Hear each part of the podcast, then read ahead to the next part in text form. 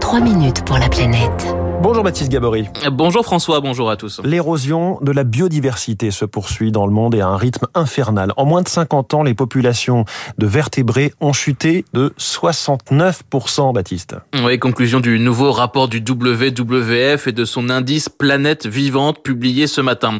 Alors ça ne veut pas dire que 70% des espèces ont disparu dans le monde, mais que les populations d'animaux sauvages suivies par le WWF, plus de 5200 espèces tout de même, que ces populations ont chuté donc de 69% entre 1970 et 2018. C'était 58% il y a 10 ans. Situation catastrophique, reconnaît Véronique Andrieux, la directrice générale du WWF. Il s'agit d'une moyenne, mais euh, certaines régions sont particulièrement plus touchées que d'autres, notamment euh, l'Amérique latine, Caraïbes. Alors là, l'effondrement, il est de 94%. Euh, ou si on prend aussi euh, certains milieux, eh bien tous les milieux d'eau douce, là, sont, sont, vraiment dans un niveau d'effondrement aussi absolument, absolument alarmant.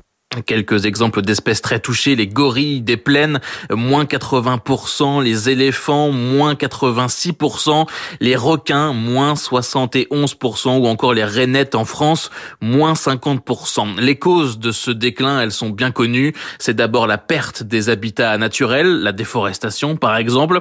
C'est ensuite la surexploitation et arrive cette année en troisième position, ce n'était pas le cas jusque-là, les conséquences du changement climatique. Goffier est le directeur des programmes du WWF. Une des nouveautés, c'est qu'on voit arriver de plus en plus fortement le changement climatique, comme un peu la, goutte qui fait déborder le vase, donc qui euh, amène une, une population, une espèce qui était déjà très fragilisée pour d'autres raisons, qui l'amène au bord de l'extinction, voire qui provoque son extinction. Exemple avec la tortue lutte en Guyane, c'est la plus grande tortue du monde. On a perdu 95% de la population de tortues lutte en Guyane française. La principale cause jusqu'à présent, c'était euh, la pêche illégale, les tortues qui se prennent dans les filets. Aujourd'hui, ce qu'on voit, c'est que le changement climatique est en train de prendre une place prépondérante en termes de menaces sur cette tortue, liée à l'érosion des plages. Donc les tortues ne trouvent plus de sites de ponte. Et d'autre part, liée à l'augmentation de la température du sable, puisque plus les sables est chaud, et plus on a de chances d'avoir des tortues femelles. Ce qui fait que la l'espèce n'est plus en capacité de se reproduire.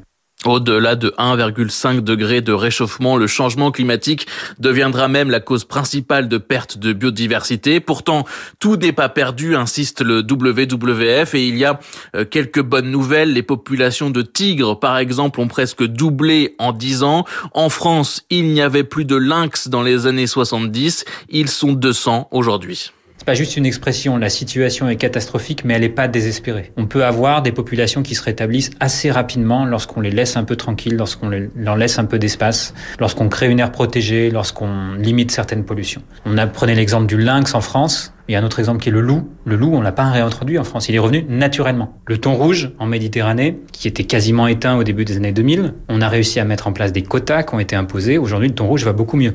Il y a de l'espoir donc et le WWF compte notamment sur deux textes majeurs qui sont en cours de discussion au niveau européen, le projet de lutte contre la déforestation importée et le projet de restauration à grande échelle des écosystèmes. Baptiste Gabory tous les matins sur Radio Classique à 7h05 et quand vous voulez en podcast, ça s'appelle 3 minutes.